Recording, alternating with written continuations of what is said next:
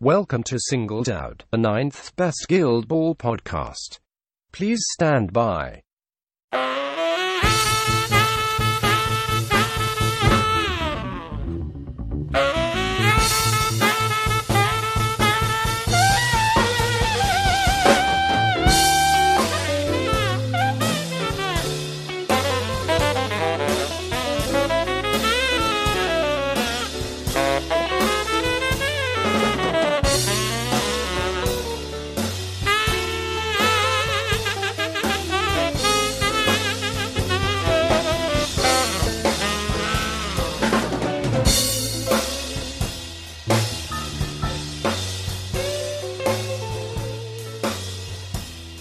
Hello, Andrew here.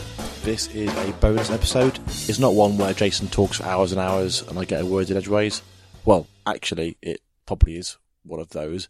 But it is one of our bonus episodes called Singled Out Bonus Time, because that's a Guild Ball phrase. It's one of our normal Patreon episodes that you get for being a subscriber. This one's been out on Patreon for a few weeks, and I'm releasing it to you, the public, all three of you, with the aim that you'll hear it and go, my goodness, that's brilliant. I'll become a patron. Well, how do you become patron? Well, I'm glad you asked. If you follow the show notes and go on to the link there, alternatively go on to patreon.com/singledoutgb, you'll find us. Back us at goalkeeper level or above, but probably just goalkeeper, that's fine with me, and get access to our content. Anyway, here's the episode. Hopefully you'll enjoy it. Okay, anyway, without further ado, here we are again. Thank you. Bye! It's an interesting point about being proud of models because, I always try and paint relatively well, although some models I find it easier to do than others. But do you find that now there's when there's a forced painting requirement, some people just kind of take the easy way out and just dry brush something, that's it, rather than taking the time? Yes, absolutely, 100%. But I always think, and we've said this before several times, I don't think it's fair to criticise people for that. It's not, not at all. It's not. If that's not their hobby, then that's up to them. I certainly enjoy painting a hell of a lot more than I used to, but I also have come very much from the side of that I didn't enjoy it, and some people want to just play the game, and I wouldn't want to, which is why I was never against people just having plastic models. You know, it's not ideal, but I think particularly in Guild Ball, because it is a tournament-based game, it doesn't necessarily lend itself as much to the hobbying aspect as other games do, and therefore I wouldn't want to preclude anyone from coming and playing the game and putting another barrier of entry out there. But I do think if you put a painting requirement on it, then yeah, I've seen some paint jobs which, frankly, I would rather look at the bare plastic. So when you've been when you're painting and started to enjoy it, what sort of things did you learn? What were the first sort of painting tips you picked up that were really helpful to you to get better? On occasion, Agrax isn't always the way. No, well, on a bombshell, mic drop, pocket over. So Agrax being called basically a brown ink wash, isn't it? So, hopefully everyone here knows what an ink wash is. The idea is that your base coat, so you do your sort of flat colours on your surfaces, and then, of course, you use a sort of kind of thinned paint that goes into all the cracks and... It's the reverse of gloss. I learned it goes inside all the dark parts and basically makes it look like it's been sort of shaded, right? Yeah, and I learned that the difference between a wash and a gloss is that the gloss works in reverse, in that it tends to stay on the higher parts and then accentuate the light parts. And so, therefore, you have to be careful to not over-apply a gloss so that it doesn't also go down into the recesses.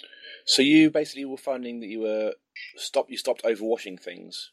Well, I think that, to be honest, the first main tips I learned is to water down my paints a lot and then apply it in thin coats, because then you could build up the colour easier than you can take the colour away. Because if you're going too heavy with too much paint on your brush, you haven't got a lot of control over the point of your brush because it's loaded up with paint. And also, the application of the paint can become very, you end up with it just not pooling because it's really thick, but kind of can't think of the word, stagnating? Or just end up with just a horrible blob, and you're almost, instead of painting and drawing the paint across the model, you'd end up just sort of spreading it. I don't know if that's necessarily a great analogy, but... I find it hard sometimes when painting, because I try and thin paints down, obviously, because they can be quite thick, especially when I'm using my scale 75 ones that are quite thick anyway. Mm. But then I find it can be a very fine line. Yes, it is. Thinning it down and making it... I mean, if it's slightly translucent, it's fine. You can do more than one coat. But sometimes it could be too translucent, and then you have to do 5, 6, 7 coats, and I don't want to do that. And it's a very fine line also between running off. So it's quite... I think it's quite a skill to know how much water to add and how I totally agree. Fun to apply it. Because sometimes, like now, I've started using a bit of a wet palette. It makes it a bit easier because it tends. I found that the problem would be if I used like a. I was just using a lid from an old ice cream tub or a tile or any sort of surface like that. You'd apply a bit of water, mix it in, apply a bit of water, mix it in, apply a bit of water, and the next thing you know. It's basically just spread all over the top of the lid and almost unusable. Yeah, because I've never used a wet palette before, and I've got one on order that I ordered through Kickstarter a long time ago, and it's arriving this month. And I'm finding myself that it's annoying because I do find with my paints they dry out, and as you're painting them, they get thicker because they start drying out, and it's going to be hard to be consistent with it. And then the problem you have then is once it starts drying out, you start adding more water to try and keep it. Is viscous the word I want? Viscous means thick, yeah. So. Well, the opposite of that, yeah, so fluid, I guess. So, I mean, a wet palette is basically a layer of absorbent-ish material, isn't it, that has water absorbed into it, and another layer on top that you have your paint on, maybe some kind of grease-proof paper or parchment paper, isn't it, or that sort of material. Yeah, right? I made mine myself. So I've got a Tupperware tub, which is probably... I mean, great radio, but probably 4 inches by 6 inches. So sort of like maybe 1.5 inches deep. So kind of like a sandwich like tub. On the bottom of it, I've got like a dishcloth, but not like a dishcloth, like the thick sponge. But then I've got a couple of layers of just kitchen roll. And then on top of that, I've then got like a, like you say, like an artist's blotting paper. So did you find that out online, how to make it, or...? A bit of that, a bit of I spoke to Max and Martin. But it's super easy to do, and then I just rinse off the top sheet every now and again that holds the paint on. It also has the advantage that you waste a lot less paint because it's not just drying up on your palette all the time. And it's also really handy if you want to mix colours because it keeps the colours wetter for longer. Yeah, it's always something I want to do more of because if you're painting, let's say with Guild Ball, because with Guild Ball I tend to paint one model at a time. But if you want to do 2 or 3 at once, which you might do for Guild Ball, maybe if you want to do sort of, a cohesive colour scheme, or if you're doing some God tier models and you want to paint the followers all at once, or Lord of the Rings and paint all your elf cloaks at once, if you're doing all the cloaks, you might find after model 5 it's dried out, and then having to match the colour again, or if you need to put it away and then do something else, like interact with your family and stuff. So that's why I'm a little hesitant on mixing colours because But even on Guild Ball, because you've got a whole team, I'm always a little concerned that I won't get the exact right blend again. It's different if you're doing, say, an army and say, like, as you've referenced there, like Lord of the Rings, if I'm doing a hero, it doesn't matter if a hero's shading slightly different usually because it's a hero. What I've done with my Guild Ball models is because my paints that I use are mainly in drop bottles. Okay, so it's a lot easier to get your ratios. What I do is I literally do, like, a even-sized blob squeeze. And so I kind of think of it as this will be a 1-to-1 mix. Mm-hmm. So 2 blobs to 2 blobs, and I think it was ratios. Yeah. So when I lighten it, I add another blob. And what I've done is when I have finished a team, I photograph all my paints that I've used for that team, save it on my phone. And then if I want to paint an alchemist like a year later, I've got the paints recorded. Which, thankfully, you'd never want to do because no one wants to paint alchemists. Well, I actually quite enjoy painting my alchemists. No! I don't play them, but I like painting them. And I've got a crucible, saturate someone to paint up at some point. Nice model. Yeah, it is. But it's good model, and I like painting them. And I've got, out of all the guilds in Guild Ball, there's only one guild I didn't really like painting much, and that was the Hunters. Okay, that's interesting because they look like really nice. A lot of straps and buckles and feathers, and I find those hard to paint. Yeah, fair. Especially when you've got multiple straps. Like, say you got a boot covered in straps, I find it hard to sort of delineate the different parts of the boot. That makes sense. Yeah. See, I write down like trouser. I'll write what I'm painting. So like Mercury Ranger, I'll put leather was this. And I've got a note file on my my phone. I'm actually thinking how, because I've just procured a full Butchers team, so I've got to I'll figure out what colours I'm going to do them. Well, so, I like to do. Do you ever use colour theory when looking at colours at all? Not so much yet. I can't. Do you know a lot about it? No, not really. I know what a colour wheel is that you're supposed to use opposite colours. So what I often do is I'll bring one up now. You hear me typing on my keyboard because they could radio. So a colour wheel, of course, shows you all the colours in the rainbow, and into Google you can type it in, and you get basically ones that are either just blended together or broken into chunks. Yeah. Mm. So there's a real word for this. I'm going to get it wrong. Basically, if you have colours that are opposite the colour wheel, they are called complementary colours. Mm-hmm. So basically, you might have red opposite blue and yellow opposite kind of purple. Mm-hmm. It depends where you look. I'm not really good at talking about colours. What I tend to either do two colours that are complementary, or what I tend to do more often is do a triadic colour scheme. So triadic is, imagine your colour wheel, you pick a triangle, and the points of the triangle are the three different colours you use. Yeah, yeah. And then I tend to either use a white or a black to kind of add to that. So I think my alchemists were orange and blue, which are mostly opposite each other, and a splattering of green, which is kind of triangular, almost the same. If you imagine a triangle, kind of opposite both in some ways. It's hard to describe on the radio by pointing at the screen. But it does help. I think a good striking colour scheme can, with some good sort of contrasts, can really make up for a skill which isn't there yet. I think it can really make a model pop. Faces and bases is another one. Yeah, shields, bases, and faces. Yeah. Get the one thing I've always been good at is bases, which I know doesn't sound this. I think it's there's more to it than it sounds, but I've never a lot. Yeah. And I've just started working on faces. I'm trying to figure out what colour scheme to do my butchers in, because like I tend to like to paint my Guild Ball model, but I tend to like to do this. I just like to be a bit different. Maybe it's just me being awkward, but I just like things to be slightly different. So I'm kind of trying to avoid just the standard red. In my head canon of Guild Ball, I imagine guilds in Guild Ball having two different sort of styles. I imagine some guilds in Guild Ball being like football teams who have sort of bright colours and, you know, try to be like sportsmen and women. And I imagine like the Masons, because like professional team, be like that. And I imagine some like the Alchemists to have sort of flamboyant colours. But I imagine some guilds to have just their clothes or not care. So in my mind, the Butchers were a team that didn't care about wearing fancy clothes, because they're butchers. So mine are all wearing sort of leather and got browns and white shirts, like they just wore clothes that they wear all the time. Yeah. Rather than sort of a more sort of football strip style colour. I did the same with Union as well. I mean, my Union's got a lot of browns and a bit of purple in there, but, you know, colours that look a bit more workmanlike than the bright ones. My Union are all different colours, because they were the Union and their mercenary team, and I didn't think that they needed to be a uniform colour. Yeah, that's fair. That's fair. Yeah, I don't know what I'm going to do with them yet. We can discuss that at a later date once I need to really sit down, and I'm playing Max tomorrow night, so I'm going to actually have a good look at his butcher's models built. I mean, Google search it and basically steal an idea from there. I mean, my butchers are the only team I own, I think, that have a colour scheme that's vaguely like the normal one, because they have some red on them, but mostly they are browns and whites and sort of walnut colours. I think they've got some red on them. I'm not quite sure why I did that, but yeah.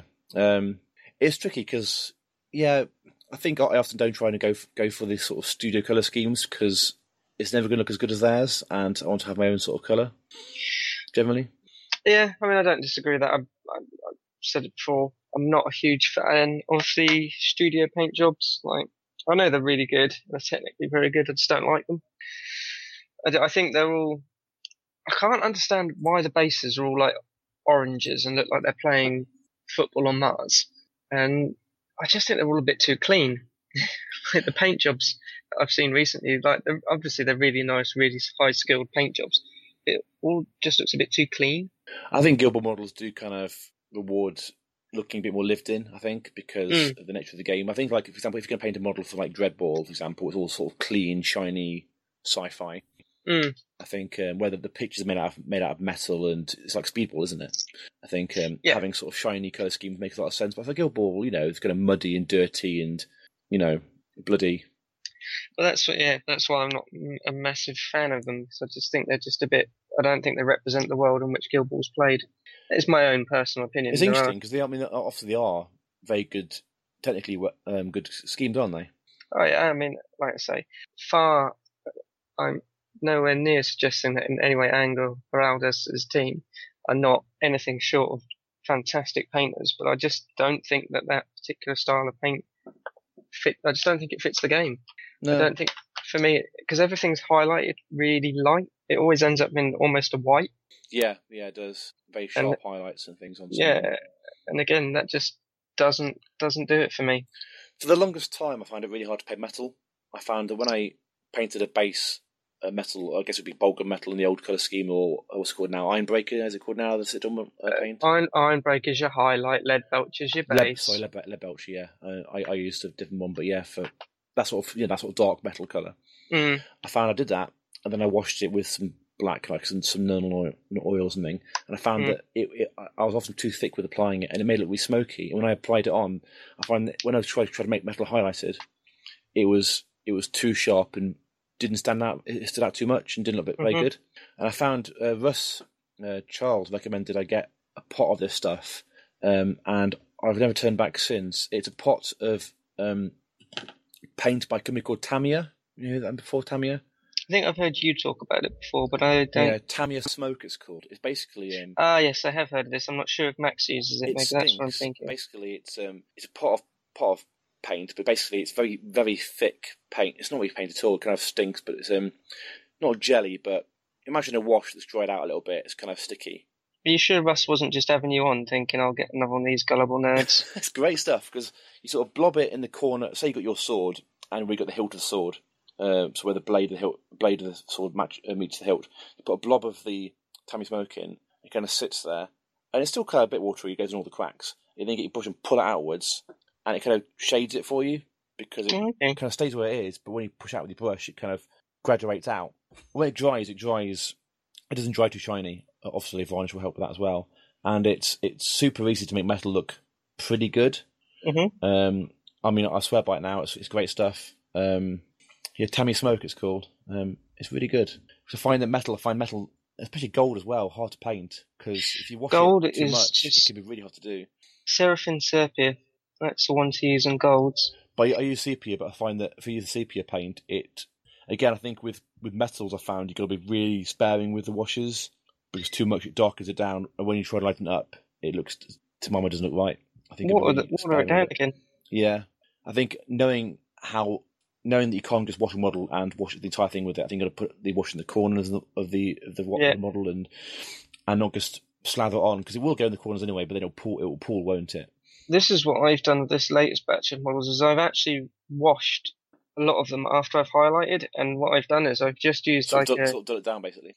But I've used a detail brush and just done it in the recesses to accentuate the darkness of the recesses, as opposed to like washing the whole model then highlighting over the top of the wash.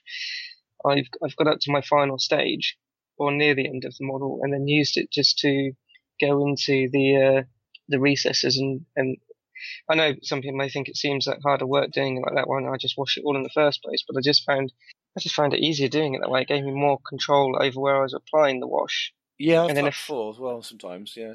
And then if I wanted to do 2 or 3 coats with the wash to really accentuate that recess, it was easier doing it with a detail brush than it was like washing over the model, washing over the model, washing over the model. That's kind of like the old school method of blacklining, isn't it? Is it? I don't know what that is. Blacklining is a very old school way of painting where basically you literally draw a black line between areas you want to paint and kind of washing that away. It's kind of doing the same thing. You're making a sort of a stop between two colours, aren't you, almost really? To show contrast. Yeah. That's what some people do with Sharpie pens, isn't it? They use... Really? Yeah, there's one colour, and I can't remember which one it is, if it's the silver or the black, but one of those two ones, people actually use it for highlighting. Huh. But I can't remember which one it is, or shade, I guess. Or shading, if not highlighting. Probably not highlighting, because it's a black or silver. But yeah, I've heard it on a few podcasts when they're talking about painting and that. I haven't heard much painting certainly on podcasts for Guild Ball. Have you heard many hobby podcasts recently? I mean, not painting related, but to be fair, I don't really hear painting that often talked about on podcasting because it's a very fish. No, I mean, Guild Ball's quite a obviously quite a competitive game, and I think I don't even think specific. I didn't mean just Guild Ball. I mean any podcast. I don't know if that's just because because it's radio. Yeah, you know, painting is a very visual medium. It's very hard to talk about blending different tones of colours in a way that doesn't just lose people's interest, much like we have now. Well, I think it's pretty good. I think certainly with basing, I've sort of jumped around from the original sort of sand basing, you paint and put a bit of flock on, to going sort of building up my own bases with bits of wood and plaster Paris and bits of shrubbery, to getting resin ones. I think resin ones I tend to use when I want to shrubbery. Yeah, yeah. We are no longer the knights that say ni. We are now the knights that say eke patang for we. With my Signar from years ago, I had a colossal where I built, I had barbed wire fences and plaster Paris, and I built a little hill in there and stuff. And obviously, you can't do that with Guild Ball stuff, but my brewers, I tried to build other bases with sort of making them have sort of old fences on there, wooden bits and everything else, and the base can make a model pop a lot. Yeah, I do that. I do all do of you my. You paint bases first, do you, and then put a model afterwards? I tend to use some sort of two-part glue to stick the model in afterwards. I use what's it called, Amaldite, a two-part glue. I paint the base up and then glue the model afterwards.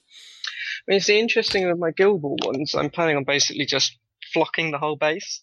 But what I do with my Hobbit stuff is actually, like the ones I'm painting now, I've got the model on the base, but I've not put any basing material on it. I'll paint the model, and then I'll sand the base later on, put a thin layer of PVA back over the top of the sand to, one, seal it, but also it takes the roughness out of the sand so that when you dry brush it, it doesn't tear your brushes up as much. Always seal your sand with PVA afterwards, always. Yeah. Otherwise it just comes off. It does, which I don't actually mind. It's not so much that I mind, because the bits where the sand comes off is just where I put down some flock to give some more colour to the base. Because I tend to do mine. So my bases are, I start off with Dryad Bark, I then dry brush over Gorthor, I then dry brush over Baneblade, and then dry brush over Carrick Stone, which is basically working through 4 shades of brown. So I end up with quite a browny, muddy tone, and then I put on green flock to give it some... I think, and then I Steel Legion jab around the rim. I think how bright your base is has to be in contrast with your model. Like, I think a darker base does help if you've got a lighter model and vice versa. Mm. Yeah, well, I mean, I'm doing Rangers, so they're all green and brown. So, yeah, so you want I want a nice bright base to make that have a pop and look interesting. I'll tell you one thing I don't like seeing in Guild Ball.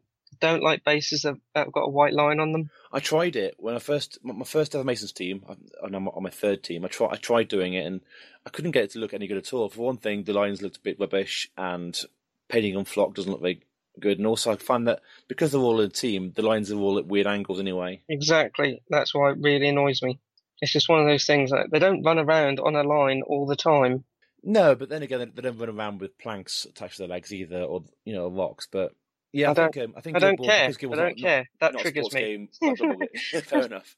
I mean, I don't care about your. Not on a grass pitch, is it? Like Blood Bowl is. No, I think. I don't care about logical reasons. Yeah, I mean, I wanted to put snow bases on all my Morticians, which I did, even though, of course, the pictures never covered in snow. But damn it, I did anyway, because I wanted snow bases. I've always wanted to. Snow flock's an interesting one. What did you use? So for the snow bases, I did the base as normal, so I painted it, ink washed it, dry washed it, a whole lot. And then I got some... Originally, it was... So there's a company called Basecrafts, and what they do, they produce a 20 quid box with tons of small pots with tons of different types of basing materials, and you can get an urban one or an outdoors one, and they're really good. And in that was 2 types of snow flock, and although I later ran out and just used the normal stuff by workshop. And what you do, you get some snow flock... and you put it into a little sort of lid. I used a lid from an aerosol can, and in there I put some PVA glue and a bit of water, and whizzed it all up into basically a goo. You drank it, and then it sounds like eggnog. And basically, I painted that goo on the model. Sorry, on the base. Now, the quantity of water you use, and obviously the ratio of powder you use, changes how the snow looks. If you use a lot of glue, it tends to look wetter and less crisp.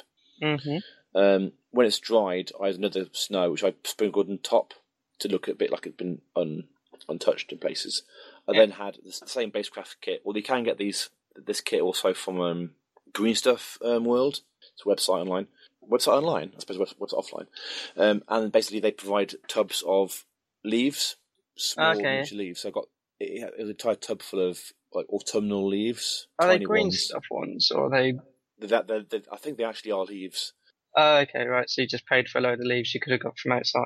Well, they were leaf shaped, they were tiny. I mean, what Grease World do? It came with the basic craft set, but the reason why I'm mentioning Grease World now is they actually provide sort of stamps where you can at least you get a leaf and you can stamp cut into it leaf shapes. They're obviously small enough to put on a base. Yeah. Make your own. And basically, I painted them on with PVA glue as well. It's like a windswept sort of a leafy look. I mean, technically the leaves should probably be under the snow, but obviously you couldn't see them then. Defeat the object. Exactly. So they kind of stand out that way because the models are all kind of green. My Morticians are all sort of jade green and kind of dark colours. Which means I do like snow bases. I've always liked them on like chaos models like Korn. I always like the idea that they're from the northern wastelands. Yeah, kind of with the fluff. Frozen. I thought with Morticians it would make sense because they're, you know what they are. Miserable. They stand out. I mean, I know. I think they get more attention from people than they probably should do, given how they're painted, because of the snow bases. I think it's interesting that Steamforge haven't released more pictures with different designs. I would have thought they would release one last year, but then again, this is entirely based upon no facts at all, so it's not a spoiler. It's not unlike the rest of our podcast. I think people have got used to us not needing that caveat. Yeah, I'm saying anyway, but I predict that because of the fact they're giving away the kickoff box set with virtually everything right now, including going to their centre and Adepticon, and if you buy some cornflakes, you'll find a box in there. I found a box of cornflakes in my box of kickoff that I got inside a box of cornflakes. Yeah, it was mental. It was like Russian dolls of all the way down. I'm fairly sure that they will be producing, along with the new season 4 rule book, a new box set, starter box set. Well, I think it's inevitable, isn't it? And it wouldn't surprise me if they also at the same time had a new board and probably a new design format. Yeah, I just thought I don't disagree with that. I just thought it was interesting that they hadn't done more already. Just like it's a shame because I quite enjoy different map designs. Yeah, like you know, as we've just discussed, having snow pictures and things like I mean, and there are sort of third party companies that do them, but they're never quite as good as the ones that Steamforge did. Oh well, if there are, I've still not even seen a snow one. I mean, I could always go and get the design done myself. It's just letting air out of my face hole, basically, to fill radio time. There's something I missed on. Letting air out of our face holes. Yeah, you know. But that was a good painting chat, actually. That was quite nice. Before we wrap up, I was going to say, we've got the Heroic Play coming up. Are you going to try anything new at that? You got any new tech? Anything you can practice? Obviously not. I mean, we can't use Hemlock then. I mean, we can't say anything yet because Hemlock hasn't been released until Thursday, and this is coming out on Tuesday, but obviously we've seen the rules for Hemlock because it's going to be in the episode. It's going to release on Thursday with Perkins talking about it. But obviously I can't use Hemlock then because she'll be out until May, so I can't try her out yet. Rat Catchers will be out by then, but I'll probably have them painted up. I messaged David Cameron earlier. I said, yeah, dude, what are you going to do at Heroic Play without... Hemlock, without mist, should play Hunters, play Farmers. I asked him the same question cause on Saturday when he was at my tournament on table 1. I said, so without mist, what are you going to do? And just cry. Yeah. It was interesting watching him play, actually, because I've never seen him play before, and obviously he was way better at using Morts than I am. Yeah. And he was playing Morts in a very interesting way. He was playing them way more goal-focused than I've seen before. Yeah, he does. He was all goals, all ball threat all the time, and all Greg Dale was trying to do. Greg Dale's playing Tapper Brewers, and Greg was just bedding himself in knots, trying to kill the ball all the time, and really making, because he got the first turn goal with missed. David did. Greg had to play his game throughout, and it really locked down what he could do. Yeah, and he killed the ball well, but even killing the ball well, Obelisk is so manoeuvrable when he wants to be. Well, the thing is, he can make anyone else really manoeuvrable as well. And he was using rather than using Graves as a tooled-up bot, he was using Graves as an actual winger, you know, on the side with the reach to threaten ball retrieval. It was very strong. He was very good. It was interesting seeing him do that. Although, conversely, I'm probably going to take along to Mark's tournament a lot more Scalpel, I think, because she's great. She is absolutely fantastic. I'm trying to, because David's on my WTC team. So I'm trying to encourage him to try Scalpel. I think when I'm thinking about it more, I think both have a place, but I think there's a fair few teams that can just almost zap them to death. Like Obulus? Yeah. Yeah, absolutely. I mean, Engineers can, Esters can, Alchemists can. A lot of teams can almost trivially just take them out from range, and then you're down your linchpin, and Scalpel doesn't care about that too much, really. Well, no more than anybody else does. I think the main problem I had with Scalpel is when I played her last week against Martin was that she was doing really well, she scored me a goal, she then got 2 takeouts in one activation, running around, kicking ass, taking names. I was second-winding her way, but I was too cautious with second-wind, and she second-winded herself too far away from the front line, basically. Yeah, that's what you have to be careful of, is to not be over-aggressive with her second wind. And as such, she kind of lost a turn out of the game, and that kind of allowed Modern to pull it back. Because she's so fast, you take her so far away, can the opponent just go, all right, fine, I'll move over to the side of the ball. Yeah, exactly. See you later. She was half an inch off being able to get a 8-point activation. So she killed Boar, she killed Brisket, and then she could legendary and pull Ox towards her, who had the ball, hit Ox, tackle him, dodge away and score a goal. Mm-hmm. But she was half an inch out from the dodge taking her towards the goal, and mm-hmm. she didn't want to risk a potting blow from Ox because tackle's fairly good. And she was 5-1, but we thought 5-1 against potting blows, but Ox has tack 7, plus 2 for potting blow. 9. Hitting it, not too bad, 2 hits, especially with bonus time. Is that all he needs? Yeah, so I thought we can't we do it? We only need 3 5s and 9 dice. You should get that. Exactly. So, but she was. I mean, so that was a mistake on my part. But she's so aggressive and able to, with positioning, threaten a lot of the board at once. Mm-hmm. I want to try her out more. And to be honest, it's all a good way of me throwing her at the wall and seeing what she can or can't do. Mm-hmm. Also, in that game against Martin, I've taken Skulk like virtually in every single game I played with Morticians recently. But in that game, Skulk didn't do much. I think. Against Ox there, certainly I think Silence would have done a lot better. Not only for his ability to lock down the aura with maybe some taps and shutout, but also Scalpel damage output's not bad. But if you put 3 damage on a model early doors with Fire Blast and then the fire next turn, 3 damage less Scalpel having to do to kill someone is quite a big deal.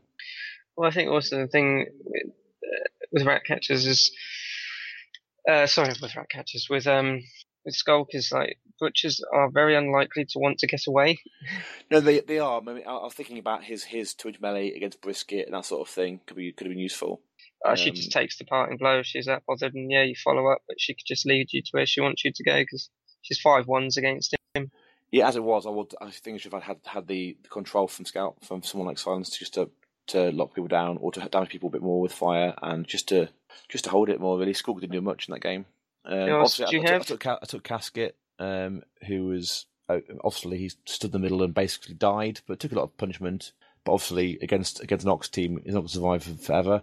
Not very long at all. I took Casket, I took Ghast... No, I didn't. That's a lie. I took Graves, sorry. I took Graves, Casket, Skulk, and the 4th player was... Oh, goodness. Brain Pan? Cosset? No, it wasn't Brain Pan, wasn't Cosset. Who would it have been? Bonesaw. Must have been Bonesaw. No, it would have been. No. I've taken Bonesaw since the tournament because he just loses points for me. Yeah. Casket, it's a good radio. Casket, Skulk, Graves. Who was the 4th person, Andrew? Who was it? Look, it wasn't Silence, it wasn't Bonesaw, it wasn't Brain Pan and Memory, it wasn't Cosset, it wasn't Pillage, it wasn't Skulk. Who was it? I don't know who it was. Well, there isn't anyone else. No, it was Brain Pan. Oh, well, this is brilliant. It was, because Brain Pan managed to get the ball later on. It was. But Casket in that lineup basically just died, but he took a lot of punishment, so he kind of did his job in some way, I guess. Someone's got to die against them, haven't they? Yeah, I think it's a difficult one, isn't it? I think against an Ox team, you kind of really need to just play football. Yeah. Having said that, if you go for Ox and you Ox was the captain I put in the box the most with Casket's on. Yeah, I mean you played it well, and me mispositioning Scalpel for turn basically meant that you can get the damage in to threaten him. Otherwise, you may well have done. Mm. Certainly, I think Casket being on the pitch, even though he didn't do much in that game, I still think he was a good pick because he's still got a threat there. He's got to think about. Oh, he's just good in general. He's got other tools as well. He has, and Ghost of Visage is really good. He's just a great package, isn't he, in general, really? Absolutely. And, yeah, I also misallocated my influence because basically last turn of the game I gave Graves 2 rather than 3. And basically if I gave him 3, he could have charged in, tackled the ball, passed up pitch towards Scalpel, scored a goal, but he had two, so he couldn't charge into it. So I think I need to, with Gast, I think I need to, so I'm not Gast, I'm being an idiot. So with Graves, I need to remember to give him the right quantity of influence, because obviously early doors, you might get one or two for a bleed or for a tool up, but then late, later game, when you're hunting the ball down, you need to have more than that. See, I played Philip the other night, and I was incredibly impressed with the condition game that you can play with her. It was horrible. It's obscene, with Dirty Knives as well in the team. It's just now you've got Dirty Knives and a permanent debuff on you. Now you've got Hooked and a permanent debuff and bleed on you. And Philip just goes in and goes, right, now you've all got bleed on you. Let's go. The thing about Meat Hook is, like, if she's able to counterattack against someone, she has an amazing counterattack. Or a parting blow. Yeah, bleeding hooked, brilliant. Because it's not character play triggered off the playbook. It's just trait. Just can't shake it. It's there now. Well, the bleed can be going up, but the hooked can't. And yeah, absolutely. I would always counter attack with her if you think she's going to get a counter attack. Yeah. And to be honest, I'd probably counter attack to force them to think about what that result they're going to take. Yeah, to force the knockdown or whatever. I use Sanguine Pool as well. I don't understand why people don't use that. Like, I've never see it, but it's really powerful. Like, the thing is, like, what I always find hilarious is you get all these Butchers players going, wah, shark, gut and string, wah, shark, gut and string. It's really miserable. Meat Hook's got gut and string. You just hook them for 1 point of momentous damage, and then you put Sanguine Pool on them. Guess what? They've got a defensive debuff they can't shake, and they've got a -4/-4 move. There's your gut and string. I can count on one hand times I've seen it, but it's so horrible to get hit by it. It's brilliant. It's absolutely brilliant. It's such a strong ability. And Meathawk isn't particularly easy to take out, is she? You know, she's 4-1, 14 boxes. She's not bad.